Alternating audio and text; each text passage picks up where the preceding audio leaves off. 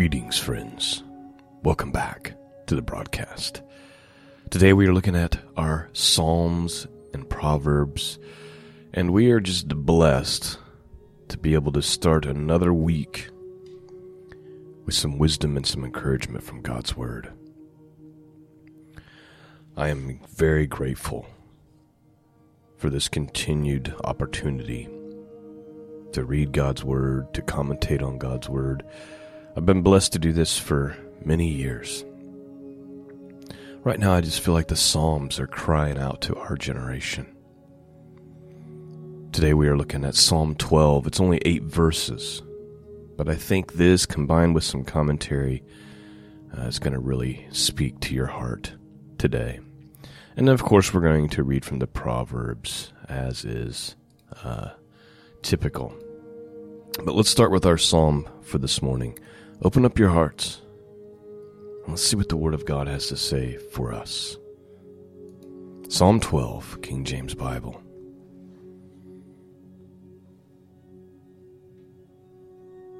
Help, Lord, for the godly man ceases, for the faithful fail from among the children of men. They speak vanity, every one with his neighbor. With flattering lips and with a double heart they do speak. The Lord shall cut off all flattering lips, and the tongue that speaketh proud things. Who have said with their tongue, Will we prevail? Our lips are our own. Who is Lord over us? For the oppression of the poor, for the sighting of the needy. Now will I arise, saith the Lord. I will set him in safety from him that puffeth at him.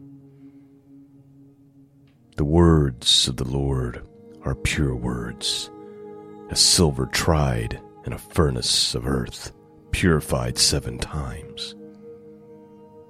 Thou shalt keep them, O Lord Thou shalt preserve them from this generation forever. The wicked walk on every side. When the vilest men are exalted. So let's have a look here.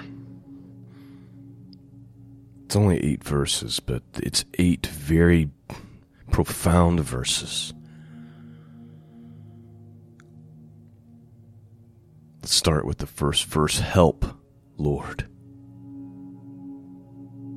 For the godly man ceases. In other words, he's nowhere to be found. The godly man is gone. For the faithful from among the children of men. This sounds like a word for today. What's interesting is I'm looking at Charles Spurgeon's commentary and uh, Charles Spurgeon died in the late 1800s. And here's what he said about his day and this psalm. So he quotes the first verse here Help, Lord, for the godly man ceases, for the faithful fail from among the children of men. Here's his commentary. One might have thought that David still lived among us. His cry is so timely so exactly true to the position of affairs today. What a prayer he offers. Driven away from confidence in men, he cries, Help, Lord. Thou mighty one, put forth thy power. Thou faithful one, display thy truth. Help, Lord, for the godly man ceases, for the faithful fail from among the children of men.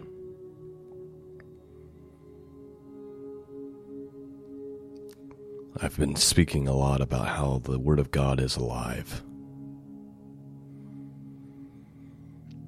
And every generation sees the roller coaster.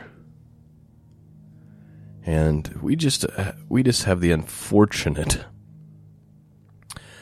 I don't want to say pleasure to be witnessing the complete meltdown and decay of western civilization. And most of us remember when things were really good, We just didn't realize it. Let's continue on with our psalm here. Let's break it down a little bit further. I want to read some commentary from Matthew Henry also. So, verse 2 They speak with vanity. Everyone with his neighbor with flattering, flattering lips and double heart do they speak.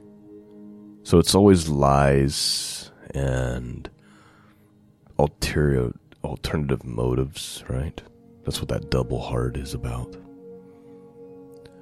Verse 3 The Lord shall cut off all flattering lips, and the tongue that speaketh proud things. So now we're getting to the point that God's going to deal with these people who have said with their tongue, We will prevail, with our lips. Our lips are our own. Who is Lord over us, right? So they're very arrogant.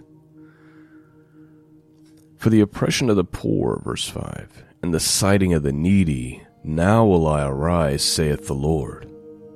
I will set him in safety from him that puffeth at him. So, for the sake of the needy, for the sake of the poor and the oppressed, God is going to arise out of his place and save him from the one who puffeth at him. John Wesley says, puffeth, meaning from him that despises him and hopes to destroy him.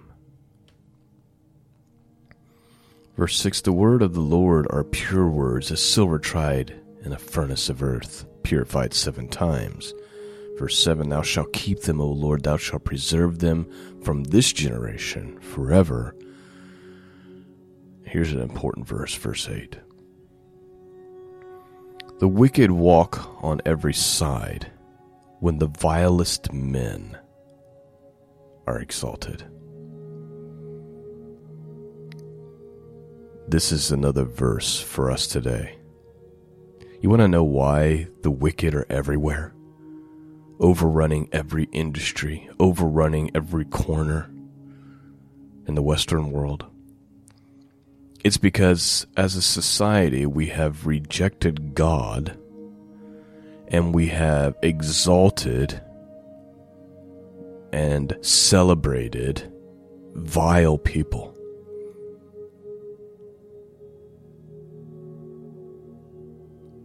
Here's what Matthew Henry says about this psalm. I'm going to read just a paragraph real quick from his commentary and then we'll move on to our Proverbs. He says this psalm furnishes good thoughts for bad times. A man may comfort himself with such meditations and prayers. Let us see what makes the times bad.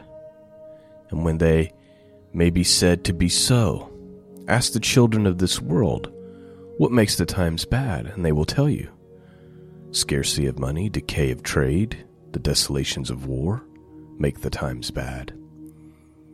But the scripture lays the badness of the times on causes of another nature. So he's make Matthew Henry's making a point about what creates bad time. We think that it's because of money or trade or war. But the root is something else. Here's what he says Perilous times shall come, for sin shall abound. And of this David complains. Matthew Henry's pointing out it's actually sinful nature of men. You see, the wicked walk on every side when the vilest of people are exalted, and as a result of these vile people being exalted and put in positions of power, in comes scarcity of money, decay of trade, desolations of war. Continuing on with this commentary, we're almost done with it. When piety decays, times are really bad. He who made man's mouth will call him to account for his proud, profane, dissembling, or even useless words. When the poor and the needy are oppressed, then the times are very bad. God Himself takes notice of the oppression of the poor and the sighting of the needy. When wickedness abounds and is countenanced by those in authority, then the times are very bad. This is where we are in our world today. Wickedness abounds, and the authority people in positions of power they condone and embrace that wickedness, which makes the times very, very bad. See with what good things we are furnished for such bad times, and we cannot tell what times we may be reserved for. And that's just a hard truth. We don't know what the future holds. We speculate. Some of us are so arrogant as to pretend we know. But the reality is, is we don't know what times we are reserved for. Which is why we need to be like David. And our cry needs to be, Help, Lord. For the godly man ceases, for the faithful fail from among the children of men. Let's look at our Proverbs for this morning. Looking at Proverbs 17.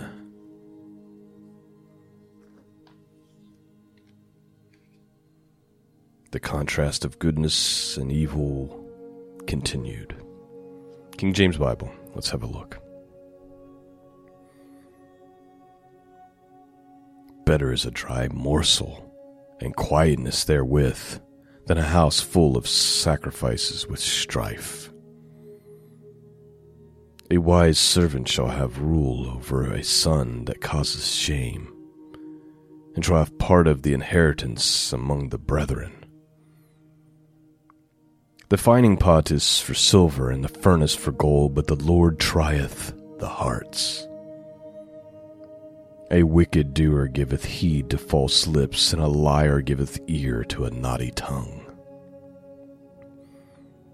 Whoso mocketh the poor reproaches his Maker, and he that is glad at calamity shall not be unpunished. Children's children are the crown of old men, and the glory of children are their fathers. Excellent speech becometh not a fool, much less do lying lips a prince. A gift is as precious stone in the eyes of him that hath it. Whithersoever it turneth, it prospereth.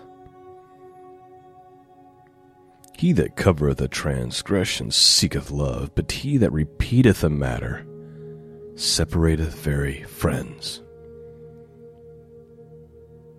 A reproof entereth more into a wise man than a hundred stripes to a fool. An evil man seeketh only rebellion, therefore a cruel messenger shall be sent against him. Let a bear robbed of her whelps meet a man rather than a fool in his folly. Please note. Solomon really points out that fools are just. There's nothing you can do with them. a wise person will take a reproof and will will change, but you can beat a, a fool with a whip 20 times it won't change them. They're foolish. Now, what's the Bible define the difference between fools and those who are wise? Well, for starters, you can't even begin to be wise or to have wisdom until you have the fear of the Lord, right? That's the beginning of wisdom. People have a relationship with God who fear God. They they have humility. They can be corrected. Fools are full of pride. You can hit them with a hammer, it ain't going to change. The only thing that can change them is an encounter with God.